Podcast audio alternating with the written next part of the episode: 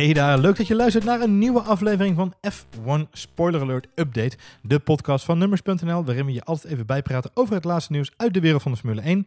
Mijn naam is Johan Voets en ik presenteer deze podcast niet in eentje, dat doe ik samen met... Hallo Marjolein. Hey Marjolein, hallo. Zeg Marjolein, we, we hebben even een paar showtjes overgeslagen. Ja, het was vakantie. Het was vakantie en daarnaast konden we eigenlijk niet tegen het nieuws op.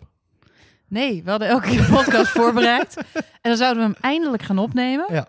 En dan was het alweer helemaal gedateerd. Zo, ja, fuck it. Ja, geen zin. we'll do it live, zeiden we nog. Ja. Ja. En nu wouden we weer beginnen met opnemen. En echt een kwartier geleden Ja.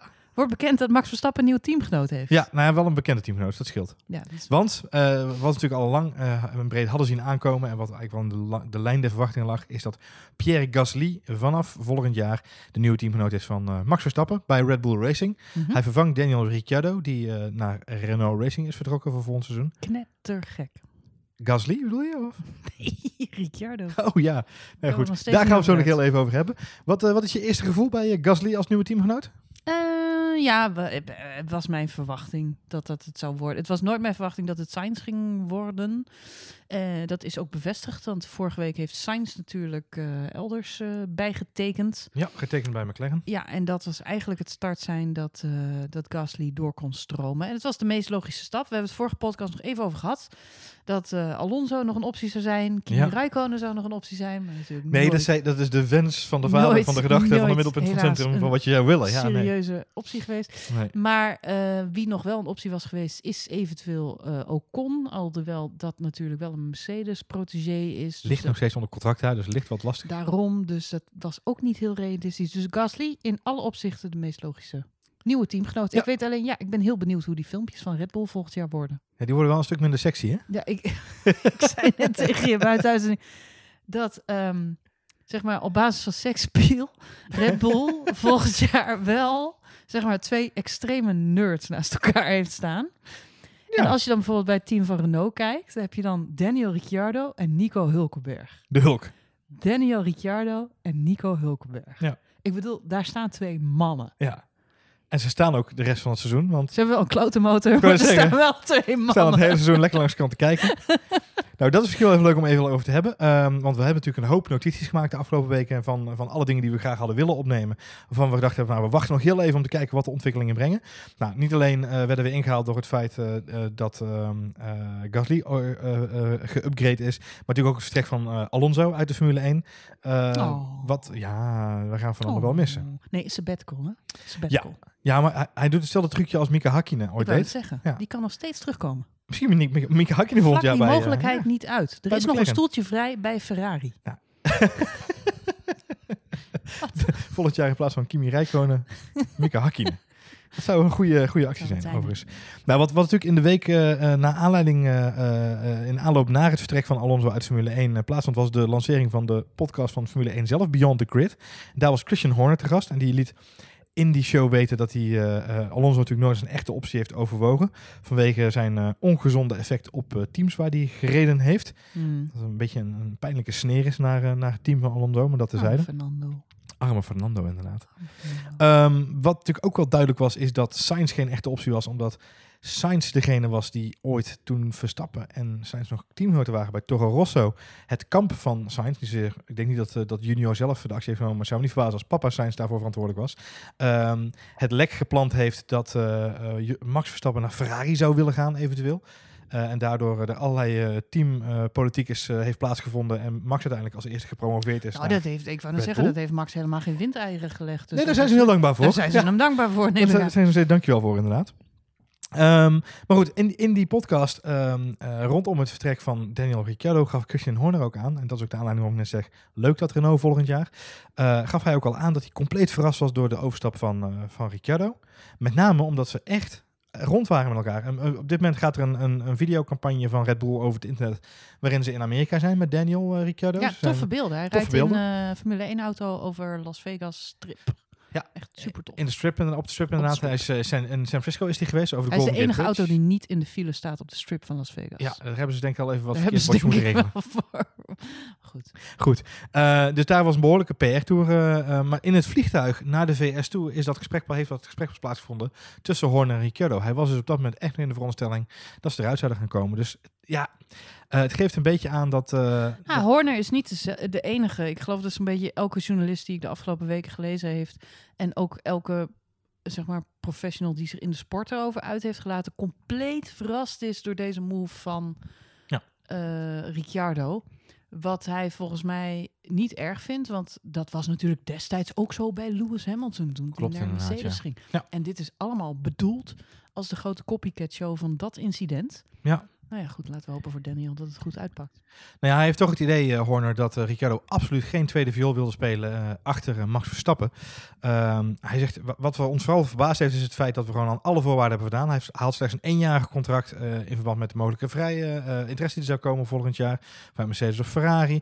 Nou, hij zegt, het is gewoon een beetje, en dit vond ik een hele mooie knipoog naar jou. Hij heeft goed naar je geluisterd, Marjolein. Mhm. Eh, hij, gaf, hij omschreef het een beetje als het overtuigen van een meisje dat je graag mee uit zou willen nemen. Maar ze blijft toch maar een beetje twist, twisten met je. Christian Horner en ik zitten altijd helemaal op één lijn. Jullie zitten vaak in de app samen. Ja. Ja, we zitten vaak in de app samen. Ja. Ik heb ook een goede band met zijn vrouw, Goh, goed zo. Spice Girl, Ja. Jerry. Jerry. Nee, maar even serieus. De, ehm, ja, ik, het, het is ook zo. En het, het, moet, het zal zich uitwijzen of hij een master move heeft gemaakt. Eh, ik begrijp dat Renault al heeft verklaard dat hij geen illusies moet hebben over volgend jaar wedstrijden dat, winnen. Dat maakt het toch wel heel erg pijnlijk inderdaad. wedstrijden winnen, hè? we hebben het nog niet eens over wereldkampioenschappen winnen. Cyril Abiteboul, dat is de, de technisch directeur van eh, Renault Racing, Ja. eh, heeft bekendgemaakt dat eh, ze beide in de contractonderhandelingen met Ricciardo al hebben gezegd dat hij zich geen illusie moet maken dat hij volgend jaar gaat meedoen om de winst in een wedstrijd. En dat ze zichzelf afvragen of hij überhaupt voor 2020, voor het einde van zijn contract, kan gaan strijden om een wereldtitel.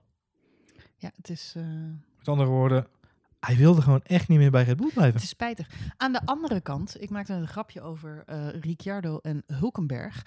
Eh, deze week was ook in het nieuws dat steeds meer coureurs zich een beetje opwinden over het feit dat de Formule 1 echt uit, nou eigenlijk uit twee competities bestaat op dit moment. Ja. Kun je wel zeggen. En dat is al een aantal jaar op rij zo. We hebben het hier in deze podcast ook vaak over gehad. Je hebt Ferrari, Mercedes. Daar gaat het tussen. Red Bull is altijd best of the rest. Op tactiek en op sommige circuits kunnen ze af en toe een raceje winnen. Maar meedoen voor de wereldtitel zit er gewoon niet in. Dus dat is gesneden koek. Eh, en dan heb je de rest van het veld. En ehm, er zijn een aantal coureurs die nu al hebben gezegd van... goh, eigenlijk zou een soort B-competitie moeten doen. Eh, formeel. Maar informeel is die er dus al. Ja. En eh, Nico Hulkenberg is daar op dit moment de aanvoerder van. Dat is zeg maar, hij is echt best of the rest. Dus Ja. je hebt de top 6 en dan heb je Nico Hulkenberg. Die eigenlijk het, het best presteert als je even puur kijkt naar eh raceresultaten. Maar hij heeft dan wel nu, denk ik, als ik even kijk naar de laatste race, heeft hij dan wel de hazen eh, eh, in zijn nek, om het zo maar te zeggen. Want na de laatste upgrade van Ferrari hebben volgens mij de hazen ook al een verschrikkelijke stap gemaakt. Mhm. En met name volgens mij Magnussen, want Grosjean die heeft wel eens de neiging om zijn auto ergens tegenaan te duwen. Maar volgens mij heeft Magnussen wel een behoorlijke stap gemaakt, ook in, qua punten. Hè? Dus Ja. volgens mij heeft hij ook al flink wat punten binnengeharkt de Nou afgelopen ja, weken. zeker. Nee, maar het is op zich, en ook voor de, voor de thuiskijker is het interessant. Zeker bij een saaie race, om eens, om eens in dat achterveld te kijken. Het zijn, het zijn echt twee races waar je naar te zitten kijken. En het hangt soms een beetje van de regie af hoe het te volgen is. Of dat, of dat achterveld een beetje te volgen is. Ehm, maar goed, het, ja, het is interessant. Maar ja, goed, eigenlijk is het natuurlijk helemaal niet wat je wil Nee. in de sport. Je wil gewoon dat die auto's veel dichter bij elkaar komen te liggen. Want het is gewoon ontzettend saai. En eh, ik geloof dat in de afgelopen twee seizoenen er maar vijf andere auto's dan een Mercedes, Ferrari of Red Bull op een podium hebben gestaan. Ja. Vijf. Ja, dat is, dat is heel bizar. De, twee keer een Williams, geloof ik. Ja, Eh. Eh, ik, denk, ik, denk, ik denk dat Bottas dat is geweest. Een- en eh, een, we eh, hebben Stroll nog een keer gehad, inderdaad. Eh en eh, Perez en... eh, en eh, ja, de Stroll inderdaad. Ja, we hebben, we hebben, we hebben wat, eh, wat eh, gekke dingen meegemaakt. En ook dit seizoen is iedereen natuurlijk heel erg te spreken over het feit dat de Formule 1 voor het eerst weer heel gevarieerd is. Maar zien we eigenlijk onderaan de streep de eerste negen wedstrijden, dat was, eh, hebben we het nog in de Mhm, podcast over gehad, mhm. was heel mooi verdeeld. Drie om drie. eh, om drie om drie om drie, sorry. Eh, zowel Mercedes, Ferrari als Red Bull hadden ieder drie wedstrijden gewonnen. En eh, voor de rest was het een beetje eh, hetzelfde als de jaren daarvoor. Dus je ziet inderdaad dat er is wel meer variatie in de top. Maar dat Ja. heeft meer te maken tussen die zes coureurs die daar vooraan staan. Dan dat het te maken heeft met de teams daaronder. En goed, en ergens moet er natuurlijk een kentering gaan komen. Dus vanuit dat perspectief zit Ricciardo dan weer niet op een hele slechte positie. Ik denk dat Nico Hulkenberg inderdaad best een aardig coureur is. Ricciardo weten we van dat het een aardig coureur is. Ja, wie weet kunnen zij eh, volgend jaar toch voor verrassingen gaan zorgen. En we zijn nog niet uitge Russian roulette, want er is nog... eh, Nou, dat wil ik net zeggen. All aboard de transfercarousel. Ja. Want, eh, er gebeurt van alles. we, we, we, Heeft iedereen al een, al, al een plek in die grote stoelen dan? de, af, de aflevering van, waarin we het vertrek van Ricciardo bekend maakten, heette Opende Ricciardo met zijn, met zijn move de transfercarousel? Nou, het antwoord daarop is ja. Ja. Ja, Alonso heeft besloten om te vertrekken. Nou, dat Ja. maakt bij McLaren dat er een hele hoop ruimte ontstond. Eh, want ook Stoffel van Doornen lag daar, eh, ligt, en ligt daar nog steeds onder druk. Mhm. Eh Stoffel van Doornen heeft geen best seizoen. Nee. Gaat niet zo heel erg lekker. En heeft te horen gekregen voor de, in de week van Hongarije dat hij Alonso vaker moest gaan verslaan in de eh, Mhm, kwalificaties mhm, en in de mhm. wedstrijden. Dan denk ik bij mezelf, dat is le- helemaal geen druk verder voor een eh, tweedejaars rookie. Of zeg ik, eerstejaars rookie. Eh, Hij is geen eerstejaars rookie. Die jongen die rijdt inmiddels ook al drie seizoenen rond. Ehm, eh, nogal wat druk voor iemand om de, de tweevoudig wereldkampioen wat vaker te gaan verslaan. Doe maar even in, je, in je oude chassis. Ehm, maar goed, Stoffel van Doorn heeft in ieder geval de boodschap meegekregen dat hij ook beter moet gaan presteren. Dus met andere woorden, ligt daar onder eh, de loep. Eh, ondertussen is dus nu Carlos Sainz daar eh, getekend. Ja. Ehm, bij Force India, wat natuurlijk heel lang verloren leek gaan volgend Ja, nou ja, dat we drie weken geleden, toen we de laatste podcast ha- hadden, zag het er nog naar uit eh, dat het eh, helemaal niet goed ging. Want Nee. er was faillissement aangevraagd. Ja. Met name eh, door een move van Perez. In samenwerking met de in investeerders achter de... met de ja. investeerders achter. En dat had vooral ten doel, als hij het faillissement zou aanvragen, zou hij dat op zijn voorwaarden kunnen doen. En zijn voorwaarden waren destijds dat het team wel operationeel bleef en Exact. gewoon door Ja. kon eh, opereren. Nou, dat heeft ervoor gezorgd dat we in elk geval dit seizoen nog van de auto's kunnen genieten. Nu is het zo dat Papa De- Stroll, De roze vlag mocht uit. ja, die heeft de portemonnee getrokken. Ja. Wederom. Centen zat die man. Dus die heeft eh, het team gered. En de verwachting is nu dus ook dat eh Lance Stroll, 19 jaar oud, 18 jaar oud, 19 jaar oud, Ja, ja, volgend jaar 20. eh, volgend jaar in een roze auto plaats gaat nemen. En daarmee zijn zak met geld weghaalt bij Williams. Ja. Waar dan weer een plekje vrijkomt. Waar er weer een plekje vrij. Williams echt een dramatisch seizoen. We hadden het net nog over Bottas Ja. en Stroll, die inderdaad nog podiumplekken hebben gepakt de afgelopen twee jaar. Ja. Dat waren wel de laatste twee. Nou ja, dit, dit seizoen bungelen ze ongeveer onderaan. En ze hebben twee coureurs die allebei een zak met geld mee hebben gebracht. Stroll en Sirotkin. Maar ja, waar je gewoon totaal niet blij van wordt als coureur zijnde. Ik, ik heb het geloof ik een paar podcasts geleden ook al gezegd. Maar er gaat, er gaat iets helemaal niet goed bij Williams op dit moment. Nee, we hebben, we hebben toevallig in, eh, in, in de vakantie een aantal Formule 1 documentaires ook gekeken natuurlijk. Om een beetje eh, wel gevoel te houden bij het eh, verhaal. voor de Netflix-abonnees Williams. De documentaire over de familie Williams. Ja, staat op Netflix. Eh, en eigenlijk niet de familie Williams, maar eigenlijk met name eh, Frank, Frank. Williams. En zijn dochter Claire, die natuurlijk nu het team Ja. runt. eh, nadat hij het Fascinerende biografie. Heel fascinerend. En, en misschien ook wel niet alleen fascinerend vanwege de Formule 1 historie, maar ook vanwege de verwrongen familiebanden die er nu zijn binnen de familie Williams. Ja, maar het geeft wel goed weer wat het gevoel was wat ik een tijdje geleden al een beetje uitte. En dat is, ik vind het fantastisch dat er een vrouwelijke teambaas is. Te gek, weet je wel. Alle Hmm. props dat zij die show runt en eh, dat team runt.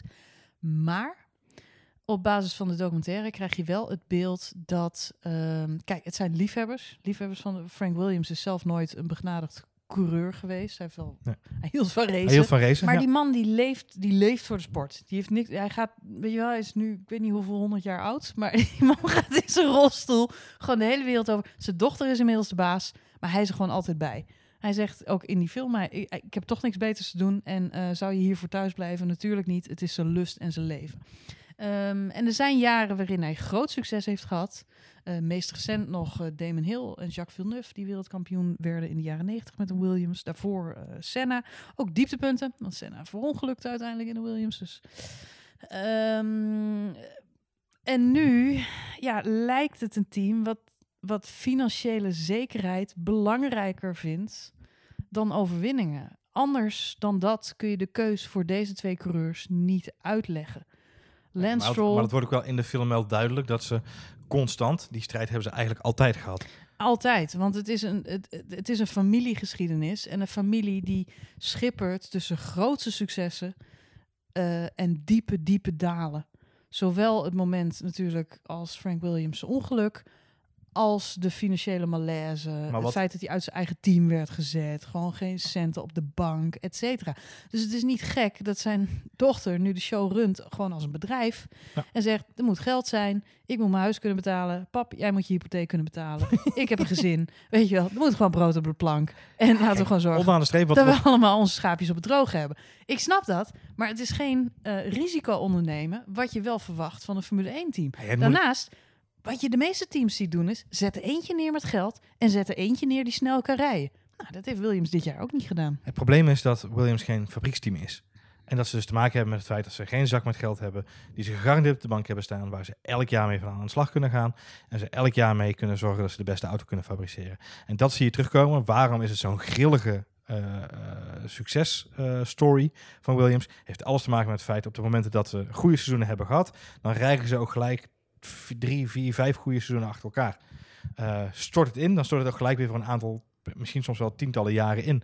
De doodsimpele reden dat sponsoren haken af. En als sponsoren afhaken en je niet de beste materialen hebt, dan kiezen de coureurs op dit moment voor andere teams. Hetzelfde zie je nu gebeuren bij McLaren. Hebben hetzelfde probleem.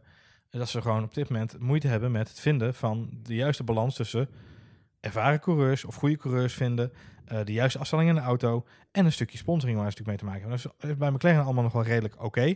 Maar ook bij McLaren moesten ze dit jaar voor kiezen om Fernando Alonso uit te betalen in sponsoring van zijn eigen kledingmerk. Die mag zijn, zijn, zijn Kimoa-petjes overal op, omdat ze hem niet genoeg geld kunnen betalen eh, om zijn salaris uit te betalen. Ik bedoel, dat- zegt Nee, ja, het, het zijn barre tijden voor de, voor de oude teams. En kijk, het, het klinkt heel makkelijk om vanuit hier te roepen... hey Claire Williams, eh, je kiest voor het geld. Ehm, maar ja, feit is natuurlijk wel... als je wil overleven als Formule 1-team... zul je misschien die keuze moeten maken. Ja, Anders dan ben je geef haar eens ongelijk. Geef haar eens ongelijk. Ik Gezien haar van- ongelijk. gezien de geschiedenis van haar vader, die inderdaad meerdere Nou ja, haar vader wil niks liever dan elk weekend daar aanwezig zijn. Maar dat garandeert ze nu. En los daarvan, die in, in de jaren 80 en 90 ettelijke malen zijn team op een haar na kwijt is geweest. Ik En, vind, nee, en het dus zijn het gek. hele logische zakelijke beslissingen voor de lange zo. termijn. Voor de korte termijn daarentegen, en dat is een beetje jammerlijke eraan, na Massa en, en zeker Bottas. Wij zeiden het terecht tegen elkaar. Eh, eh, tijdens die documentaire zagen we wat beelden voorbij komen van Bottas uit, volgens mij 2015. Mhm, eh, mhm. Dat we zeiden, jeetje, wat was Bottas toen al goed. Ja. In een Williams. Klopt. En dat zie je nu, ja, zie je dat we dit terugkomen in de Mercedes, zie je het op een andere niveau terug. Ja. Maar nu snap je ook waarom dat Mercedes uiteindelijk koos voor een Bottas. Ja. Dat zag je in die beelden ook terug. Dus er gaat heus wel weer een moment komen dat ze, dat ze aan de slag kunnen met een goede coureur. Alleen de vraag is, is die coureur dan goed genoeg om het verschil goed te maken met de fabrieksteams die ontzettend veel geld stoppen in die auto's? En dat is onderaan de streep denk ik het lastig. Red Bull geldt hetzelfde. Hè. Ik bedoel, is een, is een fantastisch eh, eh, bedrijf. St- Stoppen heel veel geld in de auto. Maar onderaan de streep ook niet genoeg om Mercedes en Ferrari aan te kunnen vallen op dit moment. Nee, eens. En eh, ja, goed, de andere, de keerzijde van de medaille is volgend jaar moet Williams wel een keuze hierin maken. Want het ziet er gewoon naar uit dat Lance Stroll meegaat met zijn vader naar Force India. Ja.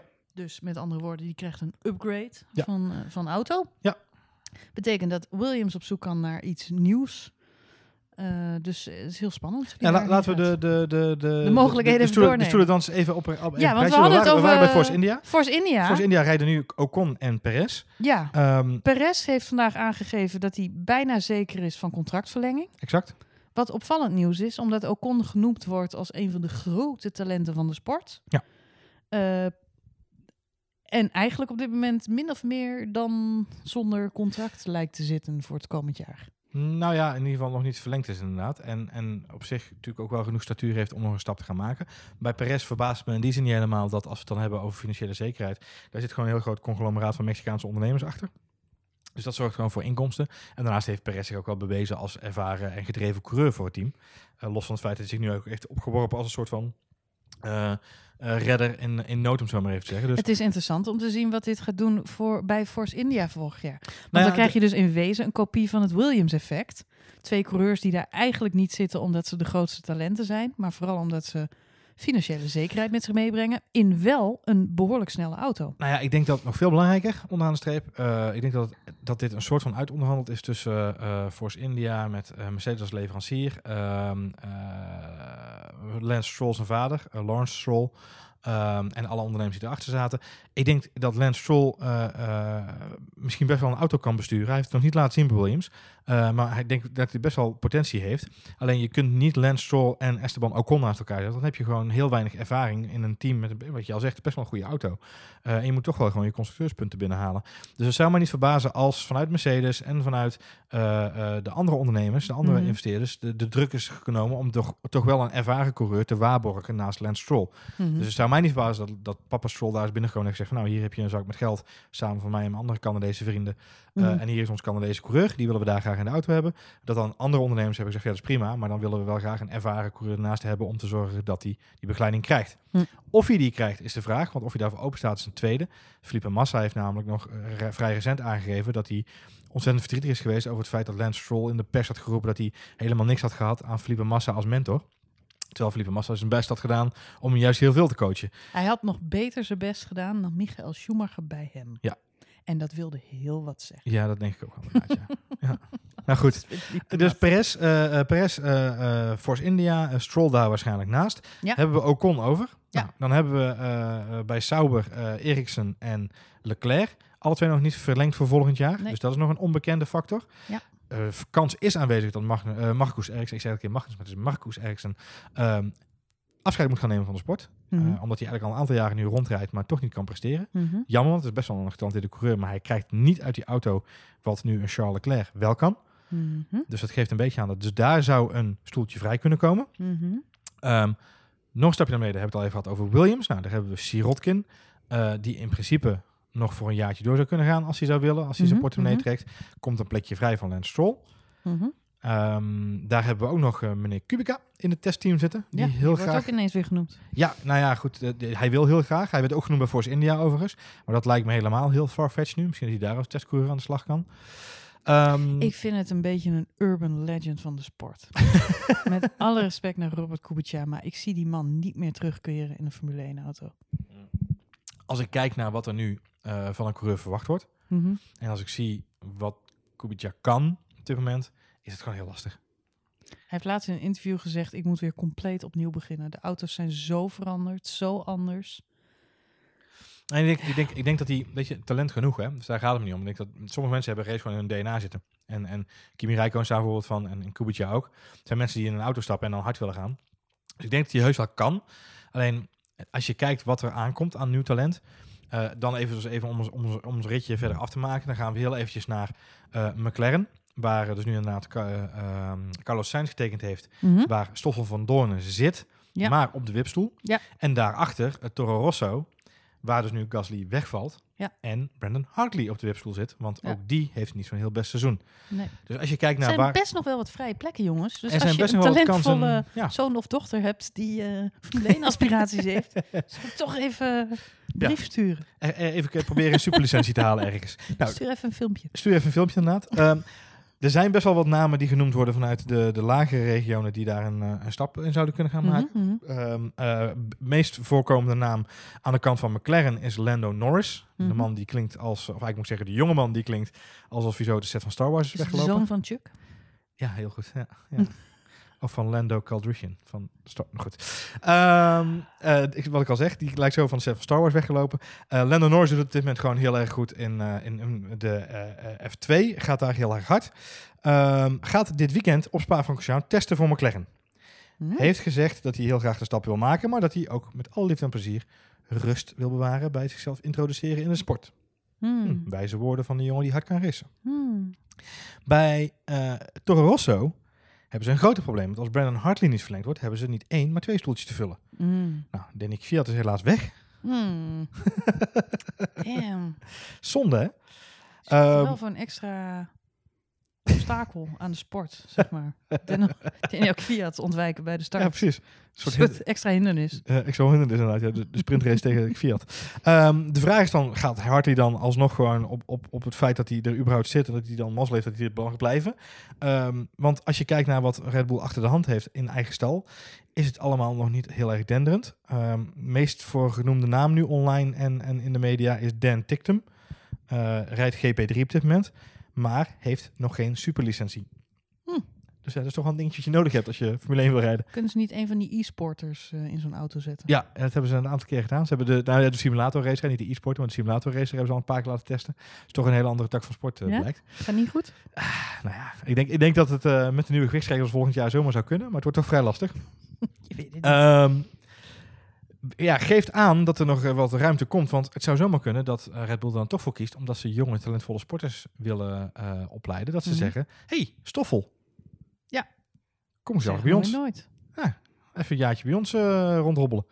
En samen met Brandon Hartley. Of ze kiezen ervoor om vanuit hun renstal. Want ze hebben nog wel een paar mensen onder, onder contract staan. Dat ze toch zeggen, ik, we kiezen ervoor om vanuit de Formule E. Buemi of uh, Werner terug te halen. Kan ook nog. Buemi zou te gek zijn.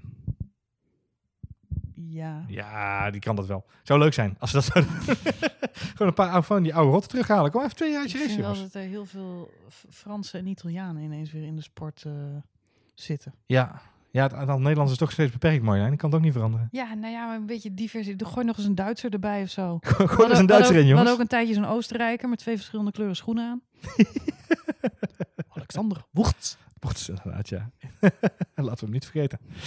Hey, ehm, ehm, moeten we het nog heel even hebben over Fernando of niet? Want de- deze carousel gaat zich gewoon... Fernando alweer. Deze, deze, deze carousel gaat zich wel een tijdje, tijdje, de tijdje laten horen, denk ik. Dit weekend is België. Ik verwacht dat er op België rondom Stoffel van Doorn wat een en ander zal gaan gebeuren. Ehm, mijn initiële titel van deze podcast was... Iedereen was Fernando Alonso wel een beetje beu. Mhm.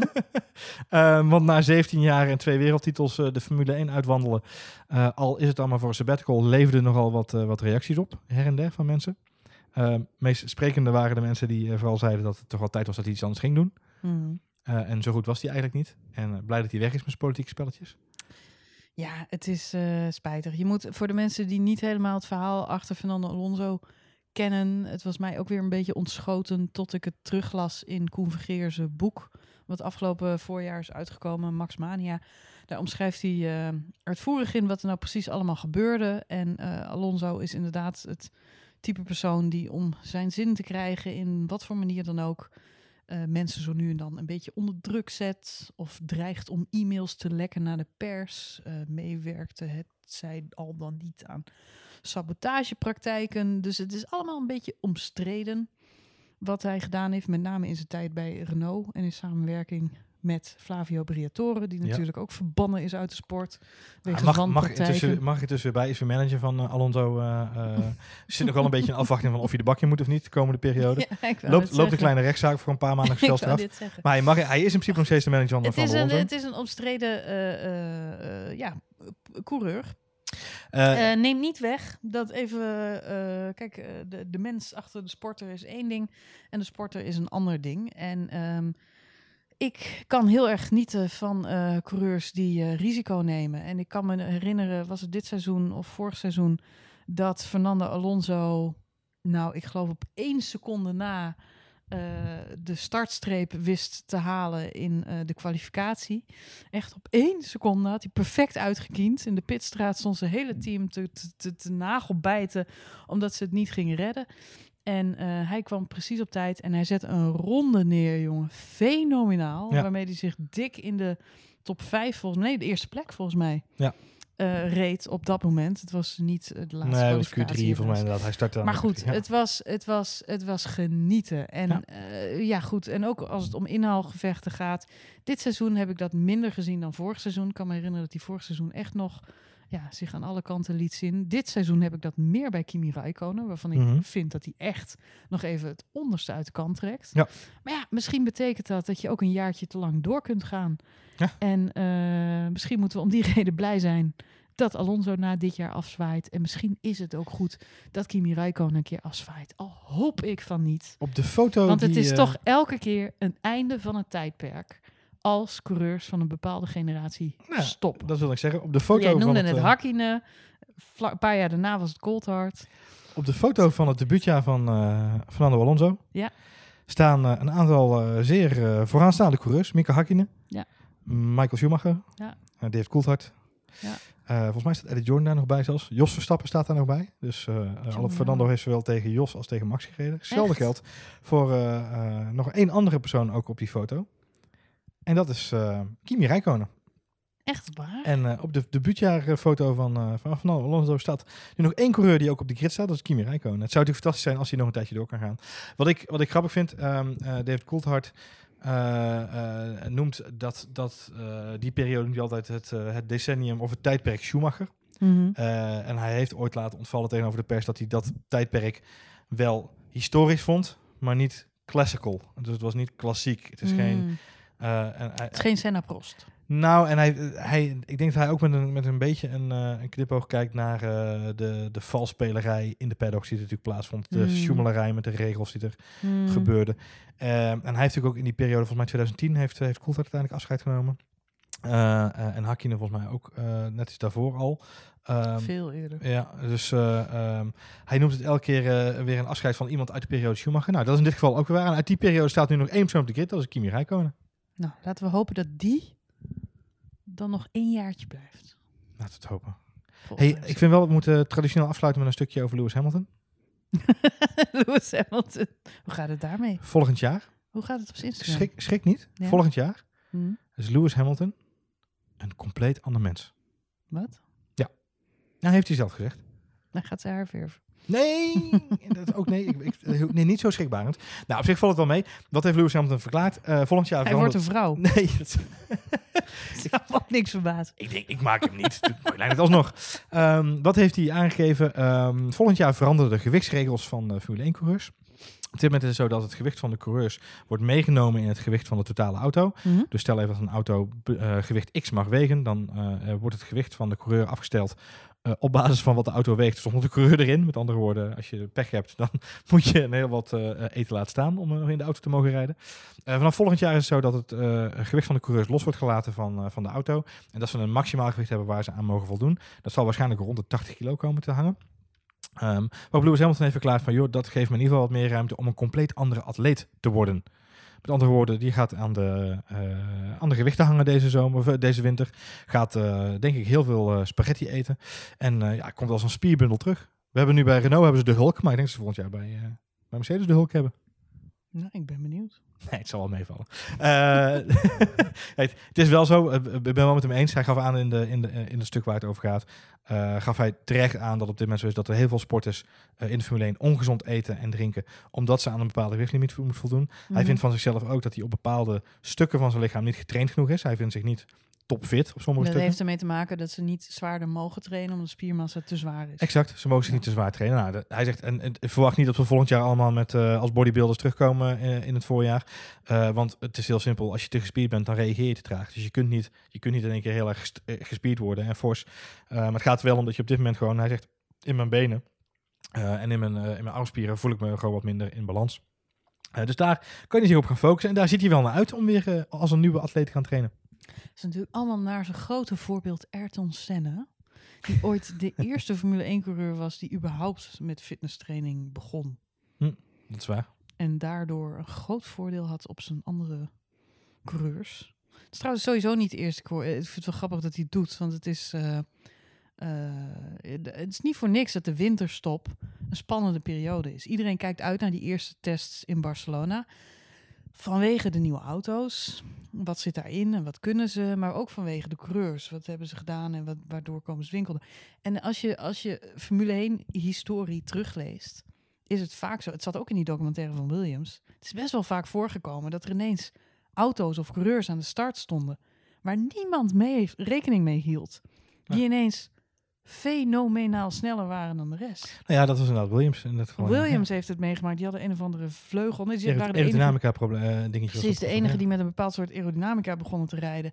Wat, ja, wat echt, nou, die auto was niet bij te houden. Die Nee. won zo'n beetje alle races in één seizoen. Eh Niki Lauda, dat kun je zien in de film Rush. Die eh, begint op een gegeven moment die auto's compleet uit te kleden. Die zegt te zwaar, te zwaar, te zwaar, te zwaar. Het moet allemaal lichter, lichter, lichter. Daarna begint hij races te winnen.